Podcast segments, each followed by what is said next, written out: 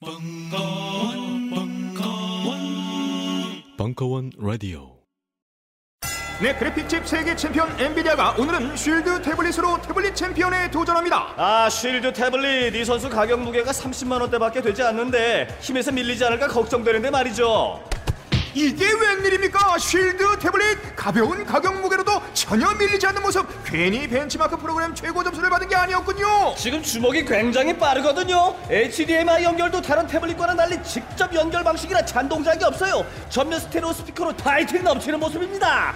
아, 쉴드 태블릿 KO승 태블릿 챔피언에 등극합니다. 바로 저거거든요. 지금 바로 온라인 쇼핑몰에서 쉴드 태블릿을 검색해 보세요. 3월 15일까지 구입하시는 분 가운데 추첨을 통해 400만 원 상당의 여행 상품권과 그래픽 카드를 드립니다. 안녕하세요. 딴지마켓 조립 PC 전문 업체 컴스테이션의 이경식입니다. 혹시 알고 계십니까? 용산 선인상가에 빛나는 1층 130호. 제 머리 때문에 빛나는 건 아니고요. 저희 컴스테이션이 여러분들을 기다리고 있는 곳입니다. 2014년 가을 저희 컴스테이션은 전국의 컴퓨터 호객님들을 탈출시켜 주기로 결심했습니다. 더 이상 용산에서 어리버리하게 돌아다니지 않아도 될 우리 딴지스를 위해 신뢰와 정직함으로 컴스테이션이 선인상가 1층 130호에서 여러분들을 기다리고 있겠습니다. 친절함이 무엇인지 경험해보고 싶으신 분들은 주저하지 마시고 놀러오세요. 마음을 담아 설명드리겠습니다. 전국의 딴지스들이 엄지손가락을 치켜 세울 때까지 최선을 다하겠습니다. 지금 당장 궁금하시거나 나오시기 부끄러우신 분들을 위해 휴대전화도 개방해 놓겠습니다.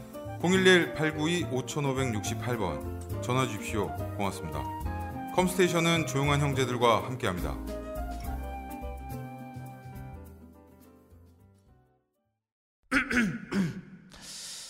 잠시만.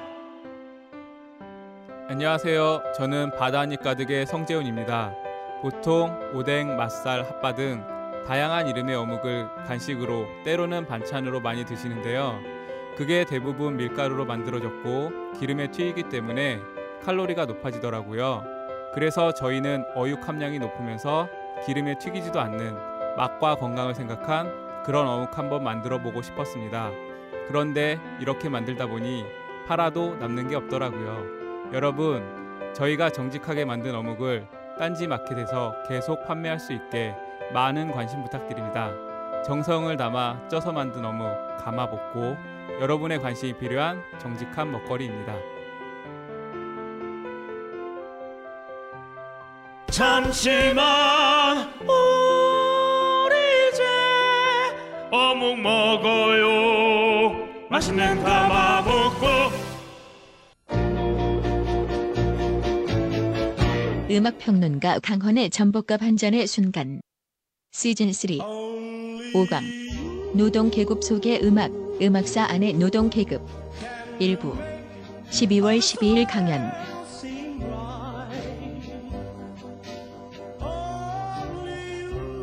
자, 그만한 일로 낙심하지 맙시다. 세상을 살아가다 보면 한두 번의 실패는 정말 흔히들 있는 일입니다. 그러나 우리의 일을 우리가 아닌 다른 어느 누구도 해결해 줄 사람은 없습니다. 이 나라의 살림을 제일 앞장에 서서 맡고 있는 산업 근로자 여러분, 여러분이 떳떳한 이 나라의 주인으로 행세할 때 이 나라의 내일 또한 떳떳할 것입니다. 노동조합은 바로 근로자들이 주인 행세를 할 수 있는 합법적이고도 효과적인 방편입니다. 자, 막연한 분홍빛 꿈을 깨어나서 우리의 찬란한 내일을 우리 스스로 만들어 나갑시다.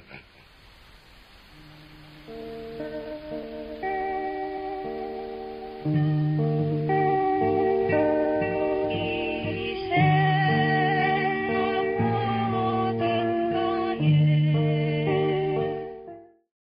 북한에서 뭐 북한 방송이 나왔죠. 노래 가사 좀 들리셨나요? 전혀 안 들렸어요. 음. 이, 이, 노, 이 녹음 테이프는요. 1978년 정말 유신 정권의 어둠이 가장 짙을 때 지하에서 완성되어서 지하에서 배포된 어찌 보면 한국 해방 이후 한국 인디 음악의 음악사의 첫 번째를 장식하는 불법 테이프 공장의 불빛입니다.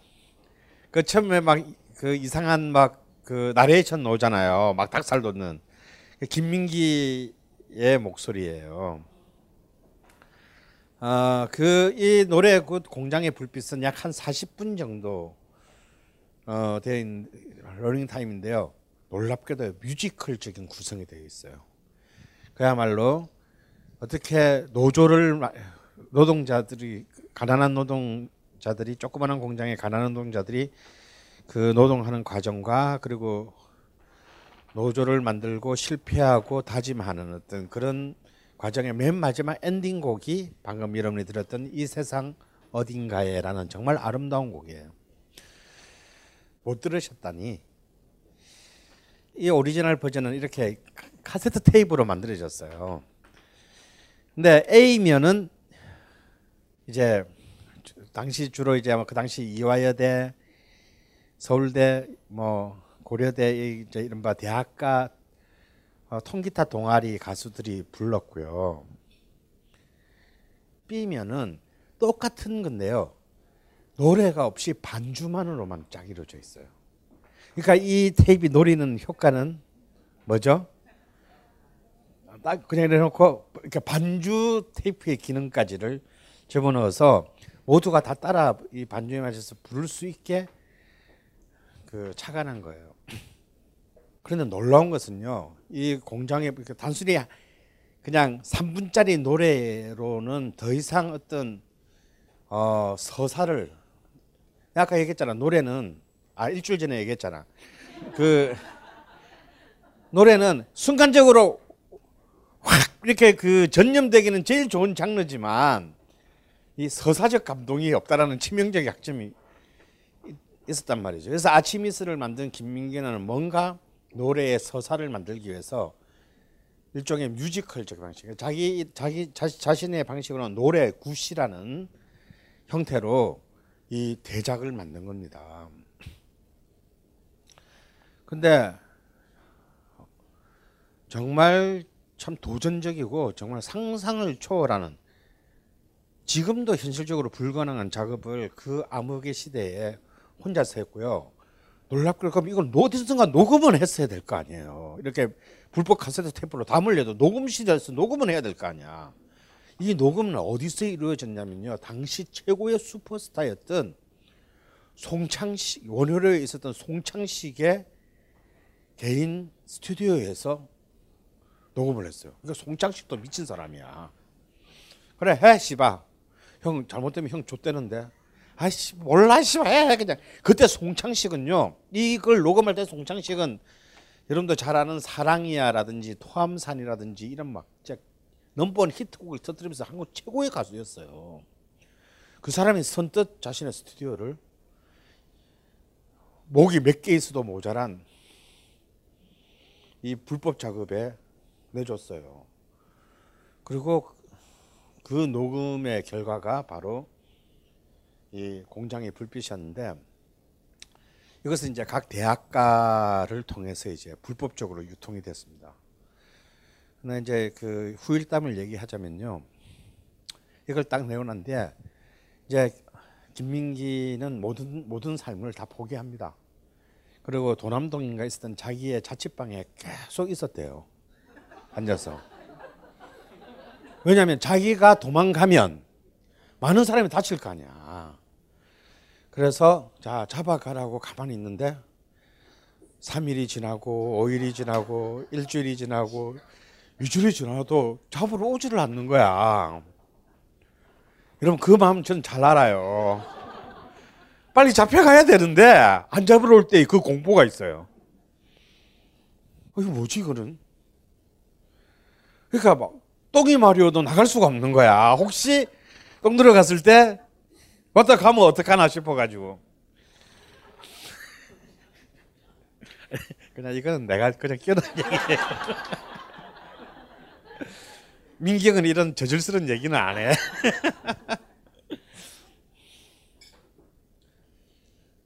근데 이제 영문을 알- 본인은 영문을 모르지만 그때 상황은 어떤 상황이었냐면 진짜 나라가 발칵 뒤집혀진 거예요. 중앙정보부를 위시해서 치안본부 막 관계기관 대책회의가 연일 열렸어. 이 시작해 이 빨갱이 새끼를 어떻게 하면 되냐? 연일 경론을 한 달을 가까이 펼치다가 무시하자, 모른 척하자. 로 결정이 난 거야. 왜냐하면 그때 78년은 박정희 정권이 굉장히 이제 거의 멸망 1년 전이잖아.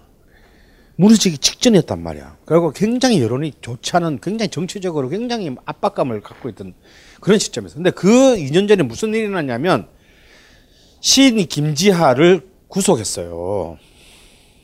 그, 그 당시 서대문, 독립문조 뒤에 있는 서대문 형무소에 교도소에 김지하가 갇혀 있었어. 예, 김민기의 멘토인 시인 김지하가 갇혀 있었고 또 참 이상해. 이른바 선진국의 여론이라는 게 씨발 노동자들이 그 개박살날 때는 아무도 관심 없다가 시인 한 명이 잡혀가니까 막 국제 팬클럽 뭐야 뭐 성명서 내고 뭐 어, 코리아의 인권에 문제가 있다. 막 이제 이런 막 기사들이 막, 막 전 세계 막 뜨고 있었어요. 그렇기 때문에 이런 상황에서 또 가수 한 명을 또 집어넣으면 지금 이미 김지하 때문에 김지하 파동으로 지금 굉장히 전 세계 여론이 박정희 정권에 불리하게 돌아가고 있던데 이것마저 잡아넣으면 야 이거는 진짜 돌아올 수 없는 다리를 걷는다. 그리고 우리가 집어넣는 바람에 김지하를 세계적인 스타로 만들었는데 또 우리가 우리 손으로 또 한 명을 스타를 더 만들 수는 없는 거 아니냐. 그래서 모른 척 하자. 그 결론이 난 거야. 그 하염없이 도남동 자취방에서 아무리 기다려도 잡으러 오지 않았던 것이지. 그래서 사실상 금고와 구속은 피한, 웃기는 이유로 피하게 된 그 정말 어, 눈물 없이는 못 듣는 드라마를 가지고 있는 어, 노래굿 공장의 불빛은요 이렇게 어, 가장 최악의 그 독재 권력의 어둠 속에서 탄생했습니다. 물론 그 당시에는 인디라는 말 자체도 존재하지 않았던 그런 시대였지만 사실 한국 인디 산업의 역사를 쭉 거슬러 올라가자면 인디 문화의 거슬러 올라가자면 첫 번째에 우리가 만나게 되는 진정한 의미의 인디의 작업의 첫 모습은 바로 이 저 낡은 그것도 타이프로 쳐서 붙인 어 저희 디자인이 아니에요. 그냥 당시 공병우식 타자기로 쳐가지고 저도 그때 제가 하나 샀거든요.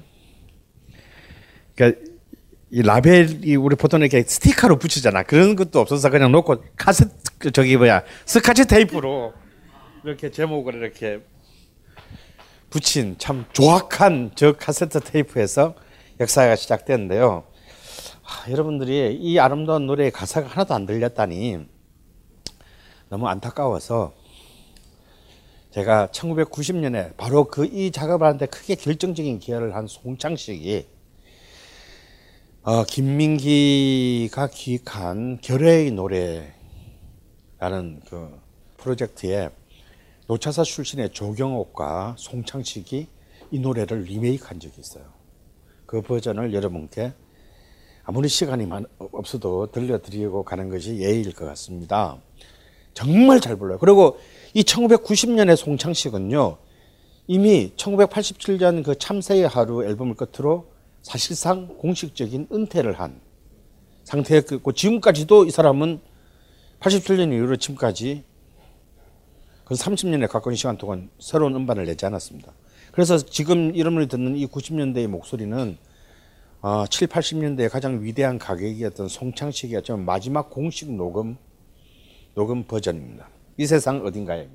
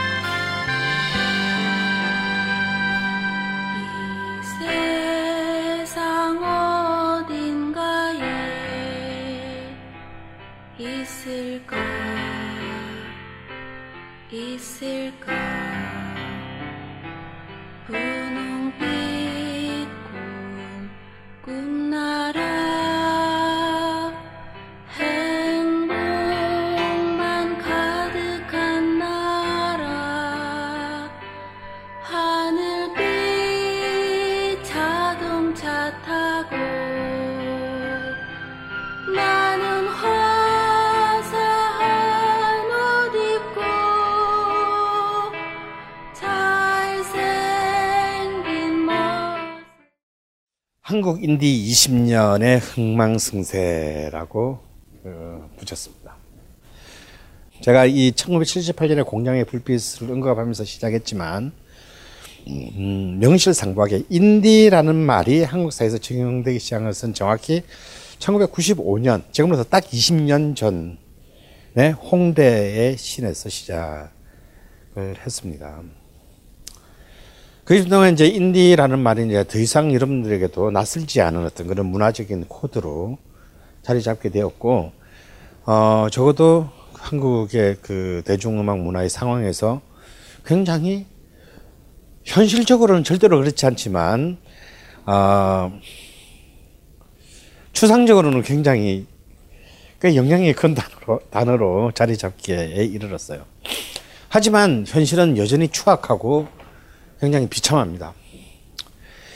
이 한국 인디의 20년 역사는 또한 또 다른 한편으로는 케이팝의 정말 역사적인 진군의 시기와 맞물려서 더욱더 초라한 어, 그 실질적인 모습을 가지게 되었죠. 그럼 과연 도대체 인디라는 게 이제 뭔가라는 부분에 대해서 우리는 더 이상 흥분할 일도 이제 없는 것 같고 아 그냥 아직 못든 애들이 그냥 스스로를 가리켜 말하는 말 정도로 어, 무명의 동의어로 어, 생각하는 이제 그런 경향도 없다고 볼 수 없지 않을까 하는 생각입니다. 왜 몇 년 전인가요? 왜 그 어떤 여자 시나리오 작가가 굶어 죽었고 또 한 명의 그 인디 뮤지 결혼도 못한 인디, 뮤지션이 그냥 자신의 자취방에서 그냥 어, 숨을 숨을 굳은 사건이 있었죠. 제가 참 개인적으로 굉장히 좋아했던 뮤지션인데 그 달, 달빛 요정 역전 말로 홈런이라는 긴 이름을 가진 어, 뮤지션 한 어느 한 결코 잘생기지 못한 뮤지션의 죽음이 있었습니다. 오늘 이 시간은 바로 그 달빛 요정 역전 말로 홈런에 대한 아 정말 헌정 강연이 될 것 같지도 모르 헌정 강연일지도 모르겠군요. 그래서 제 부제를 그 친구의 노래 중에 하나인 찍기다시 내 인생에서 어, 부제를 하나 불러왔습니다. 과연 한국 한국의 대중음악은 이제 그냥 세계적 열광을 현재 몰고 다니는 케이팝이라는 그런 그 주제의 저 변방에 위치하는 글자 그대로 그냥 main dish가 결코 될 수 없는 찌개다시인가? 우리는 인디를 어떻게 바라, 바라 보아야 하는가? 그리고 우리에게 인디란 무엇인가? 라는 문제를 짚어보는 시간을 가지도록 하겠습니다. 인디라는 말은 여러분들 다 여기 계시는 분들 정도면 다 아시는 말이겠죠. 인디라는 말은 어떤 단어의 줄임말입니다. 무엇의 줄임말입니까? independent죠. 무엇 무엇으로부터 독립적인 이라는 뜻인 independent를 줄인 말인 줄인 단어인데 그러면 무엇으로부터 독립적인 겁니까? 뭐, 뭐, 뭐, 뭐로부터 독립적인 거라며? 어, 에? 상업적인 것에서 독립적인 것이라고요? 그건 아니지. 그럼 뭐 인디 뮤지션들은 뭐, 뭐, 흡파 먹고 사나? 그럼 판 내면 공짜로 줘야 돼? 어? 방송 기획사? 아니, 인디 뮤지션들은 방송 나가면 안 됩니까? 예? 주류 음악으로부터? 음, 자기가 주류가 되면 되잖아. 아, 이게 굉장히 큰 문제가 있군요. 인, 디가 independent의 준말이라는 하는데 무엇으로부터 independent한 건지에 대한 여기 없습니다. 사실 저기요 제작자 본인데도요. 제가 제가 인디 영화를 할 때, 독립 영화를 할 때도 제가 늘 하는 말이 있습니다. 우리가 독립 영화 찍는다고 그랜저 빌 그랜저를 빌릴 때가 있잖아요. 소품으로. 우리 16mm 찍는다고 35mm 상업 영화 찍는 찍을 때 빌려주는 반값으로 우리한테 빌려주지 않아요. 돈 똑같이 내고 빌려와야 돼. 뭐 인디 영화는 녹음할 때면 녹음치 아 너희들 인디 음악 하니? 어. 녹음비 공짜. 안 해줘 똑같이 받아 걔들. 근데 비슷하게는 갔어요. 무엇으로부터 독립적이냐면요. 정확히 말하면요. 대자본으로부터 독립적인이라는 뜻이 뜻입니다. 정확하게는 왜 해필이면 권력도 아니고 자본이냐? 음반 산업, 그러니까 대중음이라고 하는 것이 이미 20세기 처음 출발할 때부터 이것은 자본에 의한 시장에서 구현되는 자본의 음악이었다는 거예요. 물론 자본은 절대 대중음악이나 영화에서 자본이 지 얼굴을 민낯을 드러낸 적은 한 번도 없습니다. 여러분 20세기 폭스 사장이 어떻게 생긴지 아세요? 예? BMG EMI 사장이 누군지는 알고 있습니까? 사실 그들이 우리의 모든 감수성을 지배한다고 해도 과언이 아니지만 우리는 걔들이 누군지 몰라요. 왜? 자기들이 나올수록 영업에 방해가 되기 된다는 걸 알고 있기 때문이지. 그 사람들은 잘생긴 배우나 잘 빠진 여배우, 노래를 기가 막히게 하는 가수들을 우리에게 보여주는 사람이지 자기들을 그러니까 잡스 형하고 다르다고. 어? 잡스나 이런 사람들은 막 CEO가 스타야 씨발. 근데 여기는 달라요. 게임은 다릅니다. 이런 엔터테인먼트 비즈니스는 역사상 굉장히 영세 산업 중소기업에서 출발했지만 역사상 모든 산업 분야 중에서 가장 짧은 시간 안에 거대 산업으로 변모한 굉장히 예외적인 산업이에요. 처음에는 이 사람 1910년대에서 30년 될 때까지 이 사람들도 이게 영화가 음악이 이렇게 큰 돈을 벌어줄 줄 걔들도 생각을 못 깜짝 놀랐어 그냥. 어머머 이런 거 있잖아 왜? 어 이거 이거 내가 한 거예요 뭐 이런 거 있잖아. 이거 왜 갑자기 막 돈이 계속 들어오지? 사실 EMI 지금 세계 5대 메이저 중에 하나는 영국의 EMI라는 회사가 있잖아요. 비틀즈 판 다 EMI, EMI입니다. EMI의 E가 뭐냐면 Electronic의 약자예요. Electronic Music Industry입니다. 본래 에서 전파상이었어. 그 음악 산업을 부차적으로 한 거야. 그런데 지금 누가 EMI를 전파상이라고 생각해? 근데 이게 황금알이 나는 그 얘가 되는데 20년이 안 걸린 거예요. 세상에 이런 산업이 없는 이런 산업이 없는 거예요. 그러다 보니까 굉장히 짧은 시간 안에 사실상 보면 대중음악이라는 건 내가 늘 강조하듯지만 시장의 상품이면서 동시에 또 예술이 음악이 예술이기도 하단 말이야.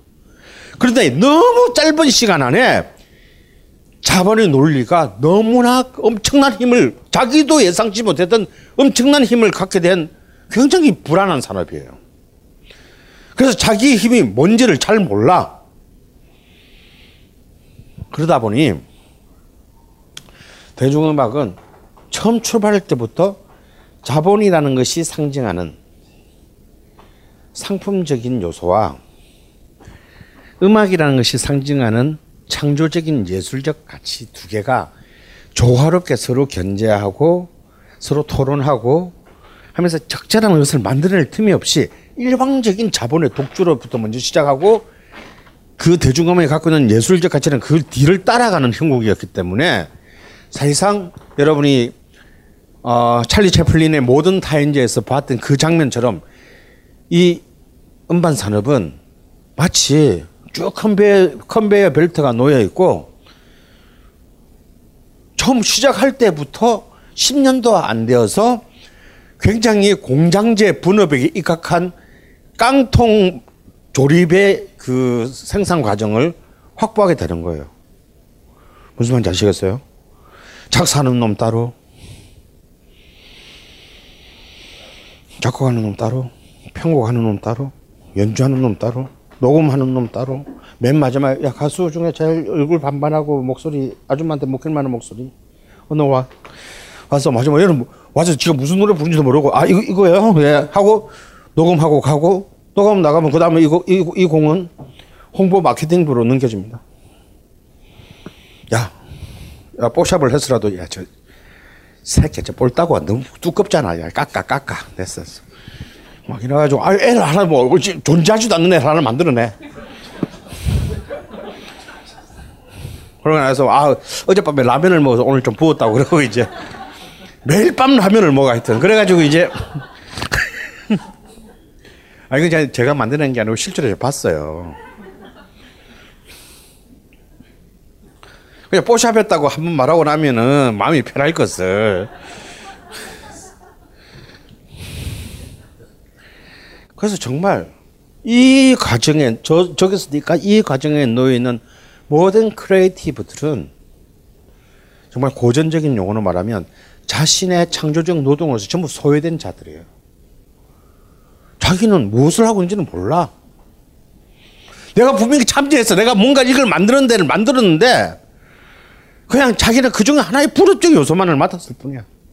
나의 것이라고 하기에도 그렇고 나의 것이 아니라고 하기에도 그렇고 이 모든 뒤에 이 모든 과정의 뒤에 누가 있냐? 이 모든 과정을 누가 통제합니까? 자본이 통제한다. 그래서 대중음악은 처음부터 너무 빠른 시간 안에 차라리 영화는요 똑같은 시, 거의 비슷한 시기에 엔터테인먼트 산업 대자본으로 성장한 영화는 차라리 나 왜? 영화는 어쨌거나 사람이 다 눈앞에 오프라인에 존재 같은 공간에 있어야 완성되는 작품이란 말이에요. 그렇잖아요. 그래서 이들이 돈을 돈이 된다는 순간 뭘 뭐부터 지었습니까? 헐리우드에 대형 스튜디오부터 다 지었지 않습니까? 그 스튜디오 안에는요, 아예 작가, 감독들 숙소가 있어. 그래서 출근하듯이 거기 출근하면 매일 작가들은 매일 작품을 써야 돼. 공장이야, 공장.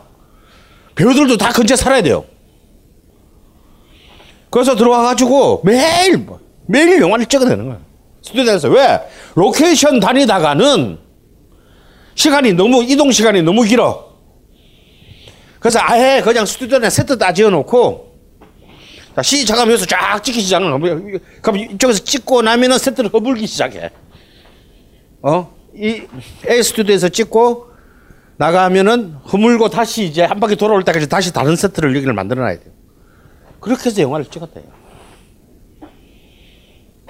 그런데 영화는 뭐냐면 출연하는 사람하고 찍는 사람이 스텝 기술 스텝하고 그 가분야 예술가들 있잖아요. 현장에 같이 있어야 찍히는 거 아니에요. 그래서 이것은 협동 아 내가 그래도 아 협동 노동을 과정을 통해서 영화가 만들어지는 걸 몸으로 느낄 수는 있는데 음악은 철저히 개별적으로 고립화 분리화돼 있다라는 거예요. 이 과정이 같이 있지 않다라는 거예요. 하물며 연주하는 사람들도 초기의 녹음 시스템에서는 멀티 더빙이 안 됐기 때문에 할 수 없이 반주자에 다 모여서 한 방에 녹음해야 했지만 멀티 더빙이 가능한 순간부터는 악기별로 한 명씩 와서 녹음하고 간다 이거야. 그럼 내가 이 곡을 연주했는데 내 옆에서 바에 베이스 친 놈이 누군지를 몰라. 왜? 나는 내가 할 때는 아무도 없었기 때문에. 언어가 인간의 가장 중요한 특징인 만큼 언어가 우리 삶이나 세계와 어떤 관계를 맺고 있는지 아는 것은 우리의 지적 의무다. 언어로 세상을 관찰하는 도저한 탐험. 언어학자 고종석의 마지막 언어학 강좌. 말하는 인간. 3월 매주 목요일 저녁 자세한 사항은 벙커원 홈페이지를 참고하세요. 말해봐요. 내 몸한테 왜 그랬어요? 그런 부분들은 이제 병원에서 제가 아니 그런 거 말고 내 몸이 왜 아프고 계속 어긋한 건지 진짜 이유를 말해봐요. 진짜 이유가 궁금한가? 건강한 몸을 위해 애쓰지만 오히려 더 피곤해지거나 병원 신세지기 일쑤. 건강한 움직임을 찾기 위해 3월 21일 오후 3시 스쿨 오브 무브먼트 대표 최하란이 벙커원으로 온다. 이제 그만 골골대고 건강해지라 졸라 우리는 생각했습니다. 실외는 가까운 곳에 있다고. 우리가 파는 것은 음료 몇 잔일지 모르지만 거기에 담겨 있는 것이 정직함이라면 세상은 보다 건강해질 것입니다. 그래서 아낌없이 담았습니다. 평산네이처, 아로니아. 친 친 친. 지금 딴지마켓에서 구입하십시오. 영감 왜 불러? 뒤뜰에 따다 놓은 단감 한강줄일 보았나 고왔지. 어째서 이 몸이 늙어서 몸보신 하려고 뭐. 야이 영감탱이야 아유 그거 딴지 마켓에다가 팔려고 내놓은 건데 그걸 왜 먹었어 어? 그렇습니다. 이번에 소개할 상품은 경상북도 청도의 할아버지 할머니 네외분께서 오직 맑은 공기와 청정한 햇볕만으로 숙성 건조시킨 씨 없는 감말랭이 1kg들이 상품입니다. 탁월한 항암 효과와 겨울철 감기 예방, 거기에 달콤 쫄깃한 풍미까지. 청도의 감말랭이 장인네외께서 하루 오직 10kg만을 생산하는 진정한 웰빙 식품을 백화점 판매가의 절반 값으로 오직 딴지마켓에서만 만나보실 수 있습니다. 광가루 따위 섞지 않는 100% 간의 수공업 울트라 웰빙 먹거리 청도 순결한 감말랭이 지금 바로 딴지마켓에서 만나보세요. 연말연시 선물용으로도 좋습니다.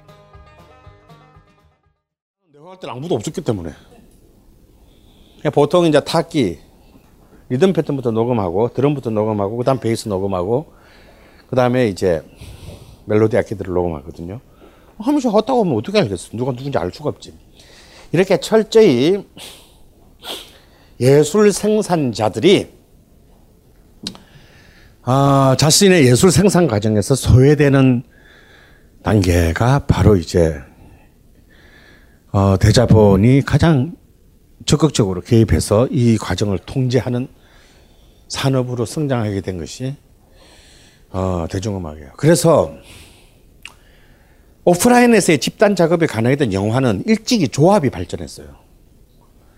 근데 대중음악은 철저히 이렇게 개별화되다 보니까 조합의 결성도 굉장히 늦게 되고요. 아직까지 우리나라의 경우는 이 조합이 아직 만들어지지 않았습니다.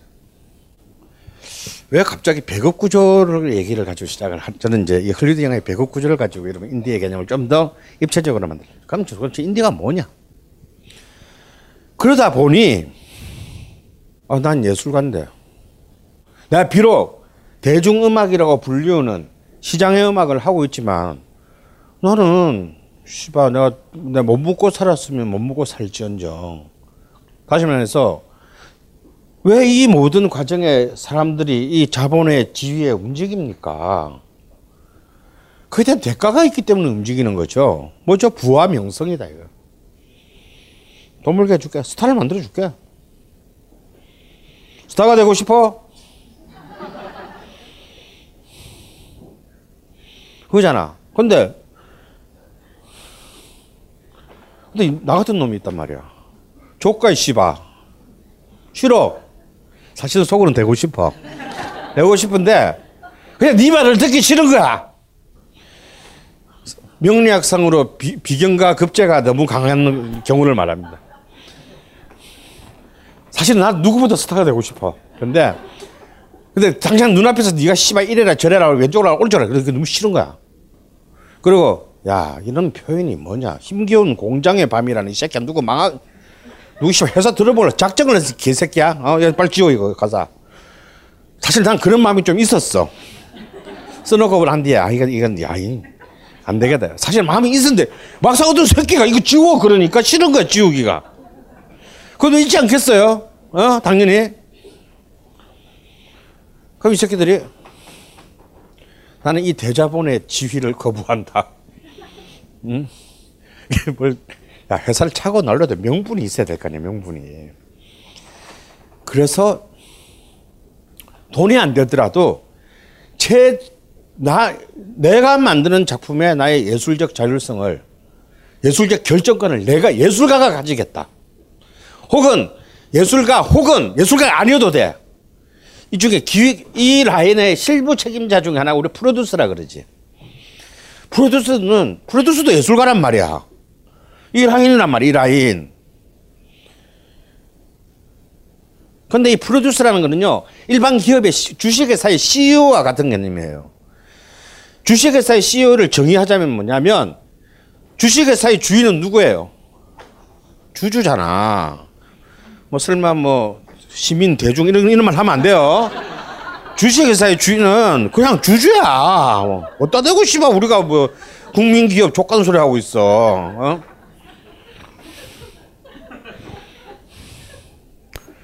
CEO는 뭐냐면 이 회사의 종업원들에게 기업은 딱 세 개의 이해 관심자의 모임이에요. 주식회사를 기준으로 보면 주주, 종업원, 고용대 피, 피고용자, 그 다음에 그 가운데 낀 경영자, 전문 경영자. 이 세 집단의 조합, 조합인데 CEO의 규정은 뭐냐면 피고용자들에게는 주주의 이익을 대변해야 돼. 그리고 주주들에게는 피고용자의 이해를 대변해야 돼. 그래서 CEO가 어려운 거야. 훌륭한 CEO가 되기가 어려운 거야. 지금 금융 자본주의 치하에서는 이 CEO랑 개새끼들은 전부 누구의 편입니까? 100% 주주의 편이에요. 왜? 자신을 해임, 자신의, 자신의 그 상사의 여탈권을 주주, 종업원이 절대로 갖고 있지 않고 주주가 갖고 있기 때문이죠. 근데 진정한 의미의 CEO는 이 역할을 해야 돼. 그래야 이 회사가 건강하게 오래 간단 말이야. 음악 가정에서 프로듀서는 바로 그런 고전적인 의미의 CEO 전문 경영인의 입장이 있어요. 한편으로는 회사의 대자본의 이익을 이 관정의 예술가들을 설득해야 되고 또 다른 저기에 가서는 이 예술가들의 자발적인 창의성들을 극대화시키는 것이 지금 당장의 이익보다는 향후에 이 회사의 미래에 영광이 있을 거라는 게 끊임없이 자본을 설득해야 되는 존재다. 근데 이게 설득이 안 되는 수, 안될 때가 대부분이야. 그러면 이 프로듀서도 씨발 그럼 나 나가서 너 그냥 찬바람 부는 데 나가서 내가 창업할래. 할 수 있잖아요. 이렇게 해서 대자본의 지배로부터 벗어나는 서 만들어진 음반사 레이블을 인디라고 부르기 시작했어요. 그래서 사실은 이 인디 레이블의 역사는 세계 대중음악사의 역사와 거의 비슷한 시간을 갖고 있습니다. 이미 30년대 사실상의 인디 레이블이 만들어져요. 왜냐하면 주류 특히 비주류 장르들 인디가 되고 되, 선택하고 싶어서 선택한 게 어쩔 수 없이 밀려났어. 야, 넌 저, 나가서 놀아. 그래서 씨발하게 그러고 나와서 한 애들로부터 시작을 하게 된 거다. 그게 이제 제일 뭐 이런 블루 노트라는 말 들어보셨어요? 블루 노트? 재즈의 역사적인 그 레이블입니다. 이 블루 노트의 이 40년대 50년대 블루 노트의 그 LP 한 장은 전부 다 몇십만 원씩 해요 지금 그런 정도로 이 레이블의 모든 음반은 다 명반이다라는 말이 있을 정도로 이 블루노트 레이블의 0001번부터 끝번까지 모으는 사람이 있어요. 어 우리나라도 내두 명인가 있는 거 봤어. 그 몇천 장을 1번부터 그 9천 몇백 번, 아, 팔, 몇, 몇, 몇천 번, 7천 몇 번까지 다 모은 사람 봤어. 아파트 한 두 채 값 날라갔을 거야. 근데 블루노트. 다음에 여러분의 신, 어, 전복과 반전의 순간 시즌 1 첫 번째 시간에서 들었으면 알, 두 번째, 아, 두 번째 시간 들었으면 알, 아, 56년에 엘비스 프레슬리를 낳은 선 레코드. 선 레코드도 인디 레이블이에요. 이샘 필립스라는 놈이 저 멤피스, 테네시주 멤피스의 조그마한 동네에서 백인인데 흑인 R&B 뮤지션들, 블루스 뮤지션들을 막 가지고 판을 만들었다고. 저, 저도 안 팔리면서 뭔데.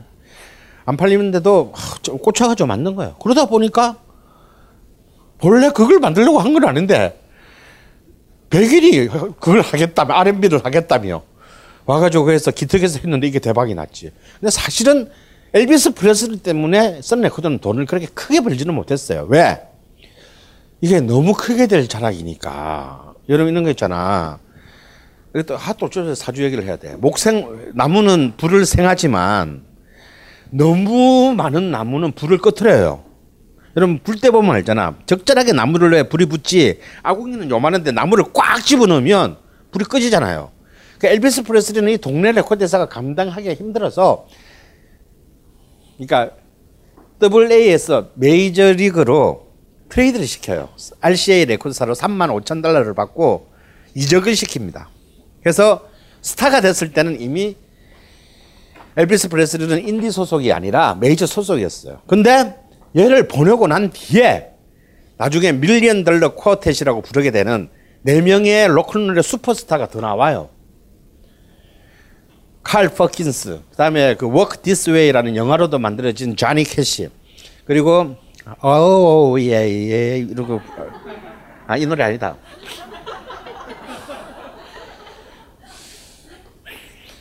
어, 로이 오비슨 그리고 로큰롤의 진정한 반항아 제리 루이스 이런 슈퍼스타들이 바로 56년에 이 엘비스 프레슬리가 떠나고 난 뒤에 등장했죠. 슈퍼스타가 돼요. 물론 이 회사들은 그리고 또 우리 시즌 3의 첫 번째 시간을 했던 우리 디트로이트의 소울의 그 도시 디트로이트의 모타운 다 인디 레이블이야. 인디 출발했지. 얘들은 다 엄청난 된 거지. 물론 모타운은 유니버설에 팔렸고 당연히 이제 M&A가 되죠. 썬 레코드도 유니버설 썬 레코드는 어디 BMG에 팔렸던가 하여튼 팔렸고 다음에 뭐 블루노트도 리버티 레코드에 이미 어 50년대에 팔려요. 그렇게 해서 이제 그 거대 이제 그 메이저의 일원으로 되지만 그렇지 않고 또 계속 그 독자적인 자기의 지위를 그 정도로는 성공을 못해서 어쩔 수 없이 M&, 역 M&A를 못 당해서 그냥 그대로 그냥 다 그- 그래서 인터뷰할 때는 아 그래도 저희는 인디 정신을 끝까지 지키고자 합니다. 뭐 이러면서 근데 속으로는 씨발 누가 빨리 안, 안 사가나 막 이러면 그런 이제 인디의 역사가 이미 일찍부터 사실상 세계 대중음악사에서는 이미 진행되었다라는 사실이에요. 하지만 우리가 이제 지금 당대적 개념으로 인디라고 말할 때는 좀 더 좁힌 의미에서 얘기, 좁힌 개념으로 어, 하게 돼요. 근데 이제 단순히 창작의 결정권, 창작의 자유권에만의 문제가 있냐? 이것만은 아니다 이거야. 왜냐하면 여러분 생산만큼이나 산업의 자본주의적인 시장에서 자본주의 시장에서 생산만큼이나 중요한 게 뭐예요? 유통이라면 유통. 소비는 우리는 유통의 유통을 통해서 소비가 이루어지지. 물론 요즘 이렇게 생산자 직거래가 이제 그 이러죠. 이것도 유통이잖아. 이것도 새로운 형태의 유통일 뿐이야. 이 유통이 없으면 우리는 소비자들은 소비를 할 수가 없어요. 그런데 야 기분 좋게 독립을 했는데 문제는 뭐냐면 판을 만들어서 팔아야 되는데 이 유통에서 인디들은 절망을 하게 되는 거죠. 특히 미국 같이 넓은 땅에서 동네 레코드가 왜 썬 레코드가 엘비스 프레슬리 이적시킬 수밖에 없었냐? 그 동네에서 자기 테네시 주 상대로 팔다가 얘는 전국 단위로 팔아야 되는데 자기들의 유통 capa로서는 이것을 감당할 수가 없기 때문에 사실은 판 거예요. 이 언제나 이제 인디가 봉, 인디의 모든 것이 봉착하게 되는 한계가 뭐냐면 생산이 아니고 유통해서 이제 드디어 아주 뜨거운 맛을 메이저의 갑질이 얼마나 공포스러운 것인가를 느끼게 된다. 가령 예를 들어서요. 쉽게 생각해. 여러분들 중에서도 인디 랩을 만들 수 있어. 정말 정성을 해서 만들어서 시장에 배급을 했는데 시장에 닦는데 예를 들어서 이제 옛날에 지금이야 의미가 없지 오프라인 가게가 없으니까 전국의 음반 가게가 15,000개 정도 있을 때 우리나라에 딱 깔았는데 내 판은 처음에 가니까 아, 어, 들어보니까 어떤 레코드 창덕여고 앞 A 레코드샵 주인이 어, 어, 판 너무 좋은데 여고생들 너무 좋아할 것 같아요. 그래서 좋은 말 해줬어. 다음날 갔더니 지금 내 판은 온지 이틀밖에 안 됐는데 내 회사판이 내 판은 진열대에 없고 저 구석 밑에 꽂혀 있는 거야. 앞에는 전부 뭐 S 모 M Y 모 G 뭐 이런 심보들로 쭉 깔려 있는 거지. 그냥 매대수 사라졌어. 그러니까 알고 찾아오자는 다음에는 와서 보고는 살 수가 없게 만들어 놓은 거야. 아주 간단한 말은 이게 유통이에요. 여러분 서점에 책 사러 가잖아. 그럼 제일 잘 팔리는 책이 어디인 줄 아세요? 응? 그건요. 계산대 바로 옆에 있는 책이 제일 잘 팔리는 책. 모든 출판사의 영업부들은 자기 책이 그 옆에 놓, 놓이게 하는 게 최고의 과제야. 사람들은 계산을 하면서 옆에 있는 책을 보고 여기서 싼건더 산다고. 이런 이런 모든 섬세함이 있는 게 이제 이 유통의 힘인데 이 유통 때문에 인디는 글자 그대로 독립을 꿈꿔서나 독립이 되지를 못하는 거예요. 그래서 헐리우드 같은 경우는요 워낙 이제 큰 규모다 보니까 수없이 수없이 망하면서 자기들만의 룰을 만들게 돼요. 그래서 유통도 마치 여러분 메이저리그 생각하시면 돼요. 우리가 보는 류현진이가 뛰는 어? LA 다저스 이 뭐예요? 메이저리그잖아. 작년에 윤석민 중계 보신 적 있으세요? 없잖아. 한 번도 안 올라왔기 때문에. 윤석민은 트리플 A에서 뛰고 있단 말이에요. 마이너리그. 그 밑에 또 더블 A가 있고 싱글 A가 있고 루키 리그가 있어요. 이렇게 해서 이 단계별로 리그별로 이렇게 올라와야 돼. 그래서 생각을 해보세요. 매덕 달러를 매덕 달러를 들여서 만든 헐리우드 블록버스터 영화하고 엘 마리아치 같이 7천 불 들여서 동네에서 지 식구들을 데리고 만든 영화하고 같이 극장에서 벼- 경쟁을 하면 똑같이 돈 받고 똑같이 7천원씩 받고 경쟁하면 여러분의 극장줄 하면 어떤 영화 틀 겁니까? 아, 난 역시 그 젊은 예술가들을 좀 미래를 기원하는 의미에서 7천불짜리 영화 틀 거예요. 안 틀어. 그런 사람은 아무도 없어요. 경쟁이 안 되잖아, 처음부터. 그래서 헐리우드 영화는 크게 보면 네 개의 리그가 있어. 배급에, 유통에. 첫 번째는 A 메이저 유통이 있어요. A 메이저 유통이라는 건 뭐냐면 메이저 영화 중에서도 블록버스터 영화들 한 번에 2,500개 전국 2,500개 이상의 극장에서 개봉하는 개봉하는 영화들. 어, 이거를 A 메이저 영화라고 해요. 그 다음에 B 메이저 영화 약 1,700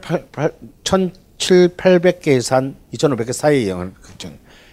그러니까 뭐 파라마운트나 20세기 폭스나 이래서 만들기를 했는데 조금 그렇게 뭐 엄청난 물량을 투여해서 이렇게 뭐 그 성수기 시즌용이라기보다는 좀 중간에 했던 거는 약간 약간 비수기 노리는 영화들.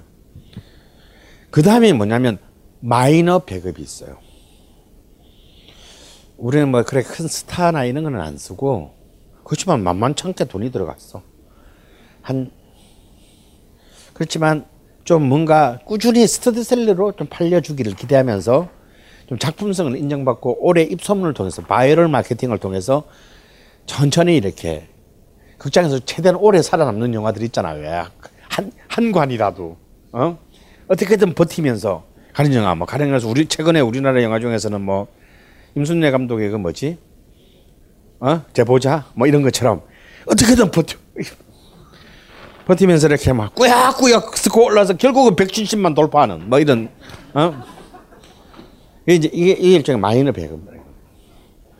그 밑에 뭐가 있냐? 인디 배급 배급망이 있어요.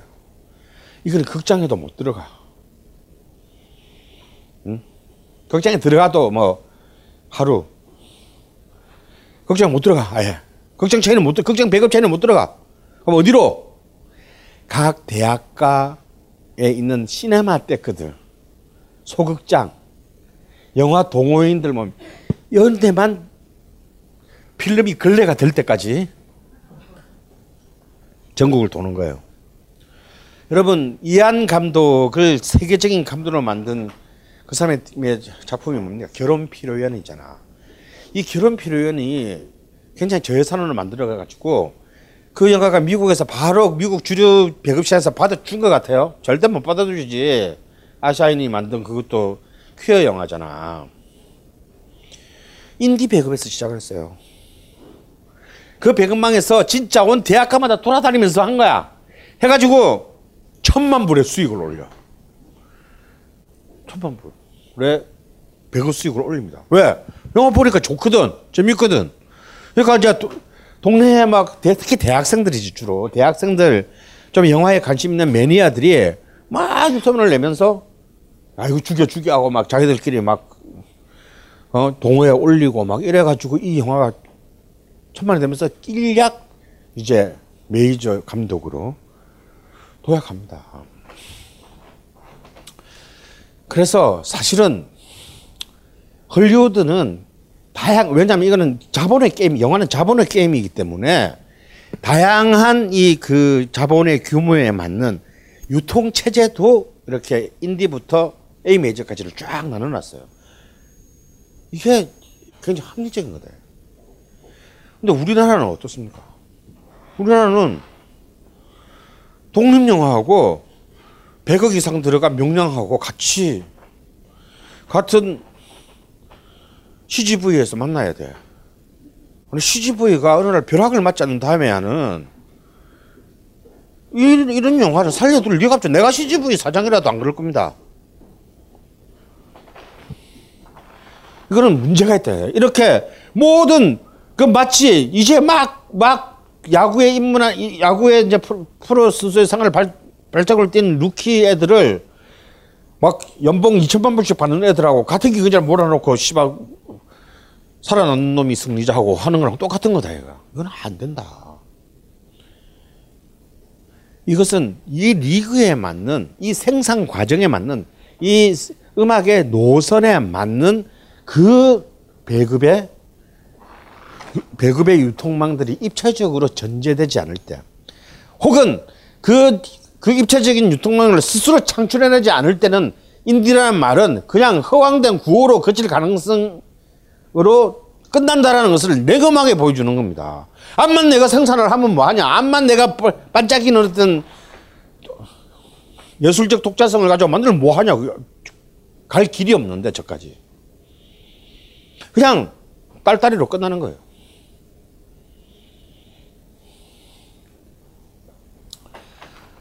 자, 바로 이래서 여러분 인디라는 것을 따를 때뭘 전화 폼나는 걸 생각하면 안 돼. 굉장히 생각해야 돼. 생산과 유통 이 두 개를 가지고 이제 한국의 인디 역사를 볼 필요가 있다 이거.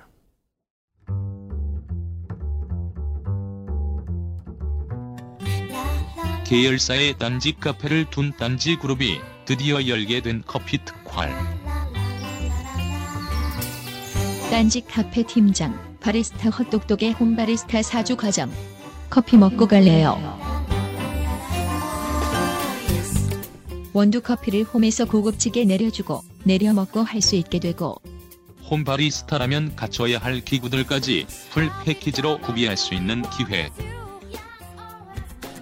자세한 사항은 벙커원 홈페이지 공지를 참고하세요.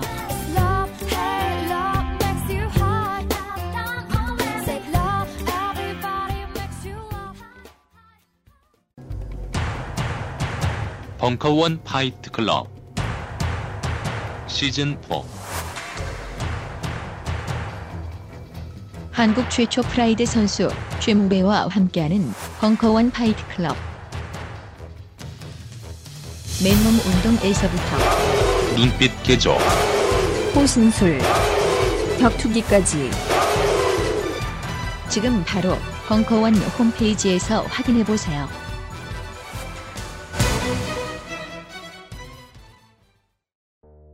요즘 나는 책 추천을 하지 않는다. 그래도 이 책은 추천하지 않을 수 없다. 나는 딴지일보 읽은 척 매뉴얼의 애독자였으니까. 이웃시민 고전은 직접 반려들어 읽는 게 가장 좋다. 그게 여의치 않으면 너부리의 읽은 척 매뉴얼을 읽어라. 읽은 척 매뉴얼은 고전들의 뒤틀린 소개이자 색다른 비평일 뿐만 아니라 그 자체로 고전과 맞먹는 유사 고전이다. 고종석 그는 딴지일보 역사를 통틀어 가장 딴지적 글쟁이다. 김어준. 고전이 얼마나 재밌는가를 은하계에서 가장 재밌게 설명하는 책. 딴지 편집장 너브리의 고전문학 읽은 척 매뉴얼. 아직 고전을 모르는 분들께 그리고 이미 고전을 알고 있는 분들께도 강력 추천합니다. 지금 바로 전국 서점에서 만나보세요. 딴지 마켓에서 구입하는 분께는 저자 사인본을 배송해 드립니다.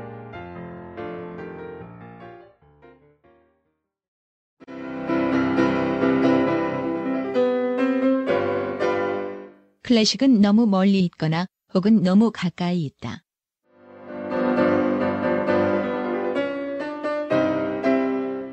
재수 없는 천재주의 예술 사관이 아닌 시대 속 존재로서의 클래식 음악사. 지휘자 겸 피아노 박사의 실연과 함께하는 퍼포먼스형 강좌. 시대 정신과 음악 양식 모두를 아우르는 입체적 이해.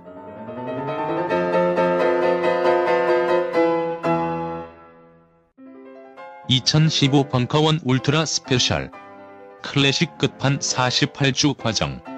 강헌, 송창진. 올드 올드 클래식. 자세한 사항은 벙커원 홈페이지를 참조하세요. 아, 그거 저- 또 앞에 내가 말한 두 개 개념 말고의 또 다른 인디가 또 있을 수 있어요. 여러분, 이 세 개의 레이블의 공통점이 있어. 이- 공통점이 있어. 애플, 롤링스톤즈, 스완송 레이블. 이 세 개의 공통점은 뭘까요? 이것도 음반사 이름이에요, 다. 예. 이건요, 머리, 머리에 든 것들이 있는 놈들이 스타가 됐을 때 메이저 레코드에서 벗어나서 지 레이블을 지가 만든 거야. 어? 애플은 누구 회사입니까? 잡스 형 아니고. 애플은요 비틀즈가 어 됐고요. 이제부터는 저희들이 만들게요. 하고 회사를 만들었어. 애플이야. 잡스 형이 애플 팬이었기 때문에 회사 이름을 애플로 한 거예요. 그 근데 물론 만들자마자 회사는 망했어요. 왜냐면 그 양아치 새끼들이 회사 경영을 어떻게 해 그리고 그 저기 뭐야 그 정말 진정한 비틀즈의 다섯 번째 멤버였던 비틀즈의 위대한 매니저 브라이언 엡스타인이 이때 죽어. 그러면서 애플 레코드 비틀즈와 함께 애플, 레코드는 공중분해됩니다. 그런 비운의 회사인데요. 워낙 이 애플을 비틀즈를 사랑한 잡스 형이 그래서 자기가 컴퓨터 회사를 만들어서 애플에 붙였을 때 저 회사 곧 망한다 그랬어요. 실제로 망했지. 그리고 이제 극적인 이제 그 성공을 했는데 참 이 애플은 대중음악과 IT에서 참 뗄래야 뗄 수 없는 이름 됐고요. 롤링스톤즈는 글자 그대로 롤링스톤즈 애들이 아 씨발 지 라이벌은 비틀즈도 하는데 아, 우리도 독립해 씨발 아무 생각도 없이 독립해서 만든 거야. 그리고 스완송은 스완송 레이블은 누구 건지 아는 사람? 레드 제플린 거예요. 레드 제플린이 만든 레이블입니다. 이 레이블의 특징은 어느 정도 메이저 회사의 소- 인디 출신으로 메이저 회사로 승격돼서 크게 성공을 거둔 뒤 계약 기간이 끝나는데 빠이빠이 하고 내 회사를 차린 경우 이것도 일종의 인디예요. 그냥 뮤직 네 맘, 내 맘대로 하겠다는 거니까. 그 대신 배급은 배급과 유통은 어떻게 한다? 네, 메이저 레코드 회사하고 한테 위임합니다. 이런 공통점이 있지. 왜 이들이 이미 스타니까 무명이 아니니까. 야, 니들은 그냥 열심히 팔기만 해줘. 만드는 건 내 마음대로 만들게. 이제 이게 이것이 이제 어, 성공한 자의 인디 방식을 보여주니까 인디라는 게 꼭 가난한 자들만이 하는 것은 아니다라는 것을 제가 보여주려고 제가 한 예를 들은 거예요. 여러분 우리가 지난 네 번째 시간 펑크 그 노동자 계급의 문화 음악 하면서 펑크 영국의 펑크 뮤지션 얘기를 했지만요. 사실은 이제 모든 대중음 사실은 이 인디라는 개념을 역시 가장 가장 대중화시킬 수밖에 없었던 음악은 역시 락 음악이 등장하면서 붙죠. 왜? 게 일단 기본적으로 기존 체제에 대한 염증과 반응에서 출발했기 때문에 그냥 그래야 돼. 그리고 그냥 아무 생 머리에 든 건 없어도 그냥 그래야 된다고 생각해 얘들은. 어? 그냥 앞에 사장님이 있으면 아, 그냥 괜히 한번 fuck you 씨발 한번 이런 거 한번 이거 한번 해 락커야. 그냥 네 사장님 감사합니다 이러면 락커가 아니야 일단. 그냥 사장 나한테 진짜 잘해주는데도 그냥 괜히 fuck you 씨발 뭐 이러고 이렇게 한번 좀 해줘야 돼, 그지? 그러니까 사실 이제 이 인디라는 건 기본적으로 락과는 뭐 꼭 상관은 없었지만 락 음악이 50년대에 이제 하면서 이제 인디라는 개념이 훨씬 더 이제 확산되기 시작했고 결과적으로는 거의 인디 equal 락이라는 등식이 성립할 수밖에 없었다라는 거예요. 그렇지만 비틀즈나 롤링스톤즈, 레드 제플린 같은 거의 슈퍼 우주 거의 초 범위가 거의 안드로메다급 정도 되는 슈퍼스타가 아니고서야 어딜 나가 얘들이 어 찬바람스러워 지금 이제 가, 간신히 이제 따뜻하게 이제 개고생 존나 하다가 지금 드디어 메이저를 성격해서 따뜻한 이제 성격하고 이제 슈퍼 모델하고 잘 수 있게 생겼는데 내가 왜 찬바람 부는 거를 또 나가야 돼? 안 나가지. 그리고 바로 그렇게 해서 이제 배불러 터져가는 락스타에 대한 반항으로 나온 게 70대 펑크잖아요. 그 락에 대한 대중음악에 대한 팝에 대한 부정으로 시작된 락을 또 그 락을 부정해서 등장한 게 락 속의 락 펑크인데 그 우리 펑크가 우리가 섹스 피스톨즈나 클래시의 경우를 봤지만 어떻습니까? 얘들도 결국은 결국은 레이블에 레이블에 결국은 지휘 아래서 지휘 아래서 움직였다. 다만 행동이 좀 더 과격했다. 그뿐이다. 근데 그 펑크 무브먼트는 역시 그래도 아 내가 단순히 스타일상의 제스처상의 반항이나 부정이 아니라 아예 나의 모든 생산 활동의 전 과정의 과정과 노선에 개입하는 독립성을 나는 획득했다라고 생각하는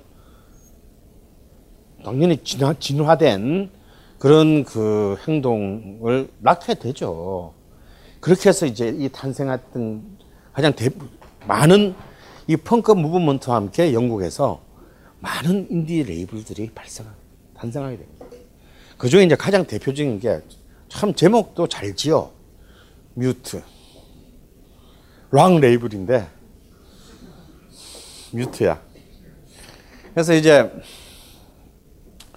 이들은 이제 락 레이블이지만 좀 이제 뉴웨이브 이제 70년대에서 80년대로 넘어가는 새로운 어떤 약간 이제 일렉트로니카 스타일의 테크노적인 사운드를 도입하기 시작했던 그런 대표적인 뮤지션들이죠. 디페치 모드나 야주 같은 그런 이런 슈퍼스타들이 이제 바로 이 뮤트 출신이고요. 정말 기괴하기 이를 데 없는 어, 음울함을 가지고 있는 닉 케이브 같은 정말 제가 볼때닉 케이브 같은 경우는 이런 데 있는 게 맞아. 이런 애들이 메이저 가면 굉장히 그 회사가 전체가 우울해져요. 어, 어, 이- 이러면 혹시 기회가 닿으면 닉 케이브 앤 배드 시즈라는 이 앨범의 이 밴드의 노래를 한번 들어보시면 재밌을 거예요.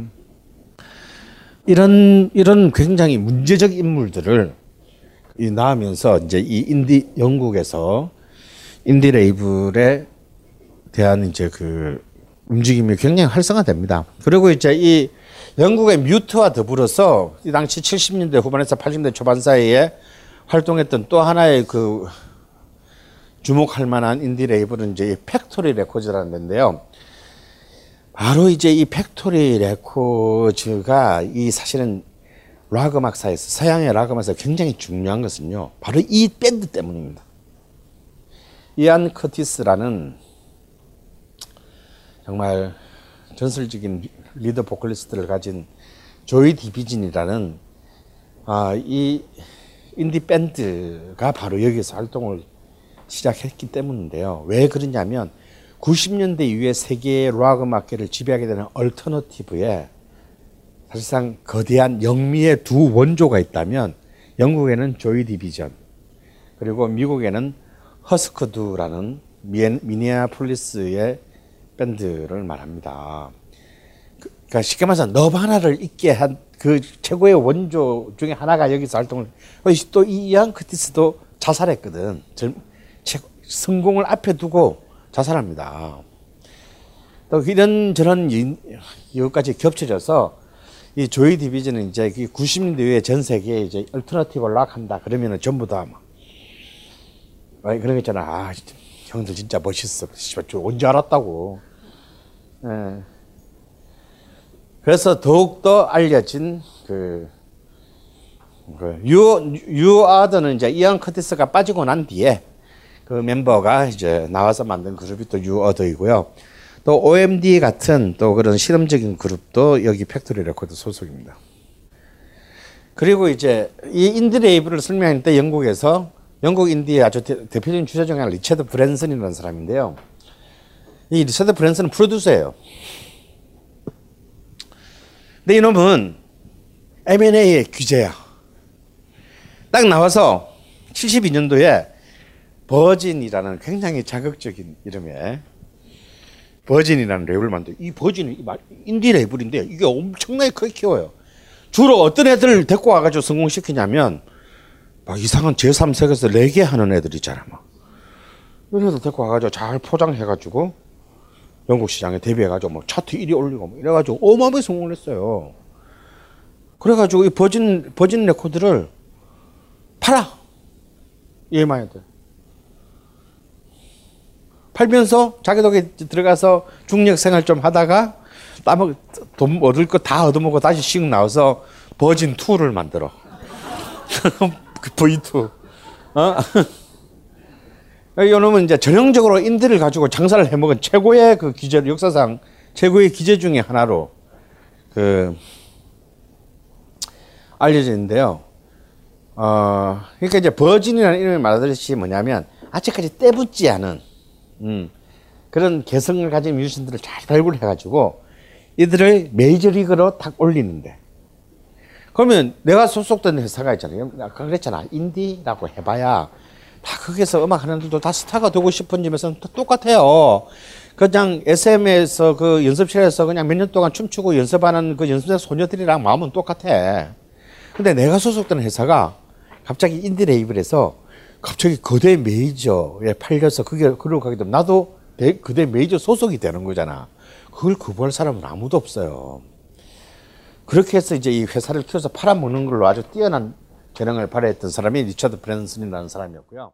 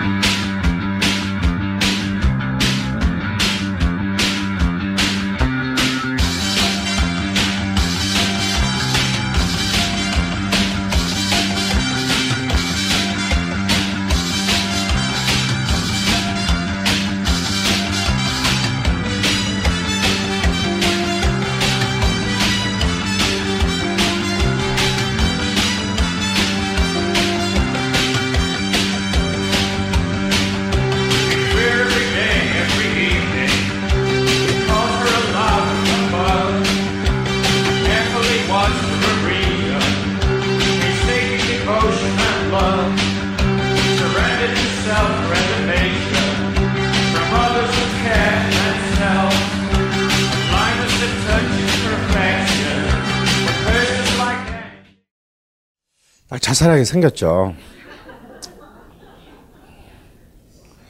내가 이 꼬라지인가 부끄럽다.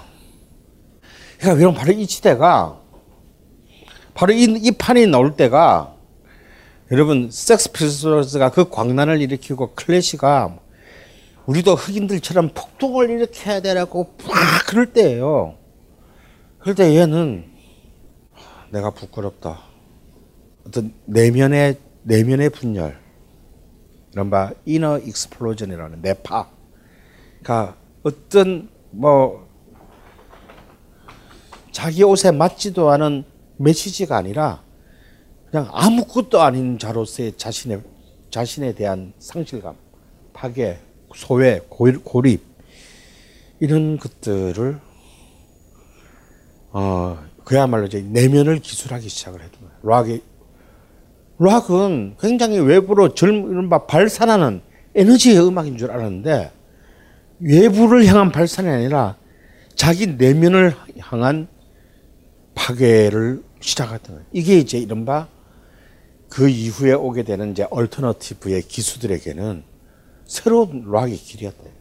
자, 우리 이제 더 이상 어릿 광대짓은 그만둡시다. 우리 알고 보면 전부 약한 사람들이잖아. 근데 씨발 뭘 그렇게 센 척해? 뭐 세상을 바꾸겠다고? 뭘로? 그 네가 이제 맞춰지 좀 그만해 이 새끼들아. 그것도 한두 번이지 씨발. 알고 보면 그냥 그래서 예, 여러분 헤비메탈 애들이 헤비메탈 하는 애들이 표시는 뭡니까? 장발에 가죽 재킷에 쇠사슬을 갖고 나왔을 때 체인을 갖고 나왔을 때 얘들은 뭐 어떻게 놉니까? 봤잖아. 그냥 회사 출근하듯이 동네 봉사활동 나가듯이 그냥 청바지에 그냥 체크 무늬 남방 티 분장 없이 나가는 거야. 왜? 우리 아무것도 아니니까. I'm nobody. 그냥 저 수많은 글의 인파 속에서 사라져가는 수많은 아무것도 아닌 자들과 난 똑같다. 이런 비극적인 어떤 이 세계 인식의 시대가 이제 이 인디 레이블을 통해서 무럭무럭 암세포처럼 번져나가고 있었고 이것이 10년 뒤에 세계 음악을 지배하게 돼요. 그, 시, 그 10년 전에 메이저 레이블에서 저네들 좋아했을 것 같아요. 좋아했겠어. 여러분이 메이저에서 사장이라면 이네들 판 내고 싶겠습니까? 왜, 왜 이렇게 우울하냐, 젊은 애가. 어? 그래서 얘들은 자기들끼리 자기들의 음악을 그걸 의사소통할 수 있는 조그마한 클럽에서 그렇게 애들은 절대 성공할 수가 없지. 조그마한 클럽에서 그리고 판 만들어서 그냥 동네 진짜 팬들 하고 나누면서 그 사는 걸로 만족했다는 거예요. 그리고 이제 미국을 대표하는 최고의 이제 이런 그 7, 80년대에 최고의 인디 레이블이 탄생하죠. 우리나라에도 이 인디 레이블 이름을 따서 잡지까지 만들어졌으니까 서브라는 아, 이 서브 팝이 유명해지게 된 거는 역시 너바나가 이제 메이저 레코드 회사로 진출해서 성공을 거두기 전에 바로 이 시애틀의 이 인디 레이블에 몸담고 있었기 때문에 이제 유명해진 거죠. 아 그리고 이 살벌한 인간들 이제 90년대에 그 alternative의 이제 주역이 되는 소닉 유스, 사운드 가든 이런 이제 수많은 시애틀 그런지 애들이 바로 이 서브팝 출신입니다. 너바나는 너바나는 바로 이 그 서브팝 레이블 통해서 Bleach라는 EP를 발표했어요. 이, 이 EP 안에는 이제 About a Girl이라는 나중에 이제 세계적으로 유명해진 뒤에 다시 알려지게 된 그런 명곡이 이미 이때 발표한 노래입니다. 그래서 그들은 그 시애틀 뒷골목에서 클럽에서 그리고 꽤 나름 시애틀과 이 West Coast 시애틀은 저 북쪽 제일 끝, 서부 끝이잖아 북쪽. 어. 근데 꽤 있잖아요. 이제 약간 나와바리가 점점 넓어져서 밑으로 이제 샌프란시스코까지 내려와서 좀까지도 얘들을 알아보는 애들이 있을 정도로 꽤 유명해진 거지 이 인디 레이블만으로도. 그래서 충분했습니다. 근데 이걸 갖다 메이저 레코드 회사가 놓칠 리가 없죠. 그래서 게펜 데이빗 게펜이 지휘하는 최고의 메이저 레이블 중에 하나인 게펜 레코드가 자 우리랑 하자. 이 게펜이 누구냐면요. 이 사람은 60년대부터 황금의 손이라 불렸던 프로듀서고 여러분 그 우리나라의 그 CJ가 투자해서 알려진 드림웍스라는 프로젝트 있잖아요. 영화의 스필버그, 애니메이션의 카첸버그, 그리고 음악의 데이빗 게펜. 이게 드림웍스의 3인방이거든요. 그 중에 한 명이 게펜입니다. 그 데이빗 게펜이 지휘하는 게펜 레코드에서 너바나에게 손을 내민다. 형, 형하고 같이 가자. 응? 나만 따라와. 스타로 만 스타로 만들어 줄게. 그래서 얘들은 씨바 한번 해보지 뭐 하고 쫄래쫄래 따라가서 게펜 레코드에서 단돈 600만 원에 녹음을 마쳐요. 메이저 데뷔 앨범인 너- Never 1991년에 Nevermind는 제작비가 600만 원밖에 안 들었습니다. 왜? 얘들은 인디 출신이잖아. 우리는 이미 다 했다. 우리 곡 이미 다 만들었고 이미 연주 다 연- 하도 클럽에서 매일 연주했기 때문에 연주가 다 끝났고 녹음합니까? 시작. 정정정정정정정. 끝났습니다. 안녕히 계세요. 하고 예, 돌아갔대요. 어, 이 음반은 1,500만 장이 팔렸고 그해 그해에만 그 해의 앨범을 비롯해서 90년대의 앨범이 되고 전 세계의 젊은이들이 이전과는 다른 그야말로 풍요 속에서 소외된 내면의 붕괴를 주제로 삼은 이 앨범에 전격적인 동감을 표시하기 시작했어요. 그들은 단 한 장의 앨범으로 역사가 되었다. 어마어마한 부를 누리게 되고, 어마어마한 성공을 거뒀지만 이것은 이제 그 리드인 커터 커베인의 삶에 분열을 갖고 왔어요. 그래서 그는 도저히 이 삶을 자기는 적응도 안 되고 지가 원하는 삶도 아니고 아니 원하지 않았던 삶이 아닌 것 같은데 그렇다고 원하는 삶도 아니. 이게 중요해. 차라리 그냥 로드 스튜어트 같은 애들은 절대 자살 안 합니다. 어? 따먹고 싶은 젊은 연예인이 계속 나오는 한은 절대 자살을 안해. 근데 이 삶을 자기가 원했던 것도 아닌 것 같고 또 원한 원한 것 같기도 하고 씨발 뭐지 느낌이. 어, 그러다 보니까 너무 골치 아프고 약하니까 너무 편안하고 근데 결국 이제 권총으로 이제 자기를 쏘게 되죠. 이런 이제 극단적인 우울증, 우울증이 이제 어 사실상 이 시대, 이 세기 말에 20세기의 이 세기 말에 어찌 보면은 가장 많은 젊은이들이 공유했던 새로운 전염병, 문화적 전염병이었을지도 모릅니다. 그래서 이들은 어쩌면 전망을 상실한 자의 전망이 되었다라고 어, 흔히들 얘기를 하게 돼요. 그리고 이 너바나의 성공은 바로 인디 레이블에 대한 정말 전 세계의 기폭제적인 그 축포와 같은 역할을 그 하게 돼요.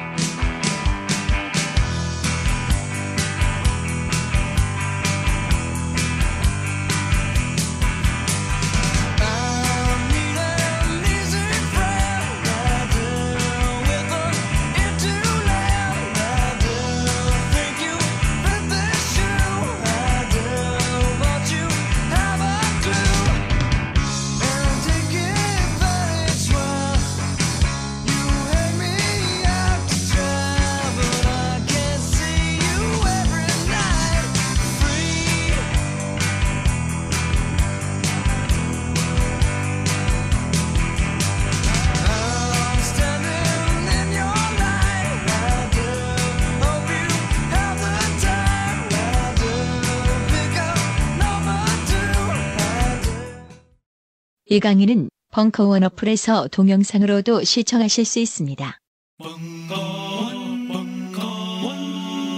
벙커원 라디오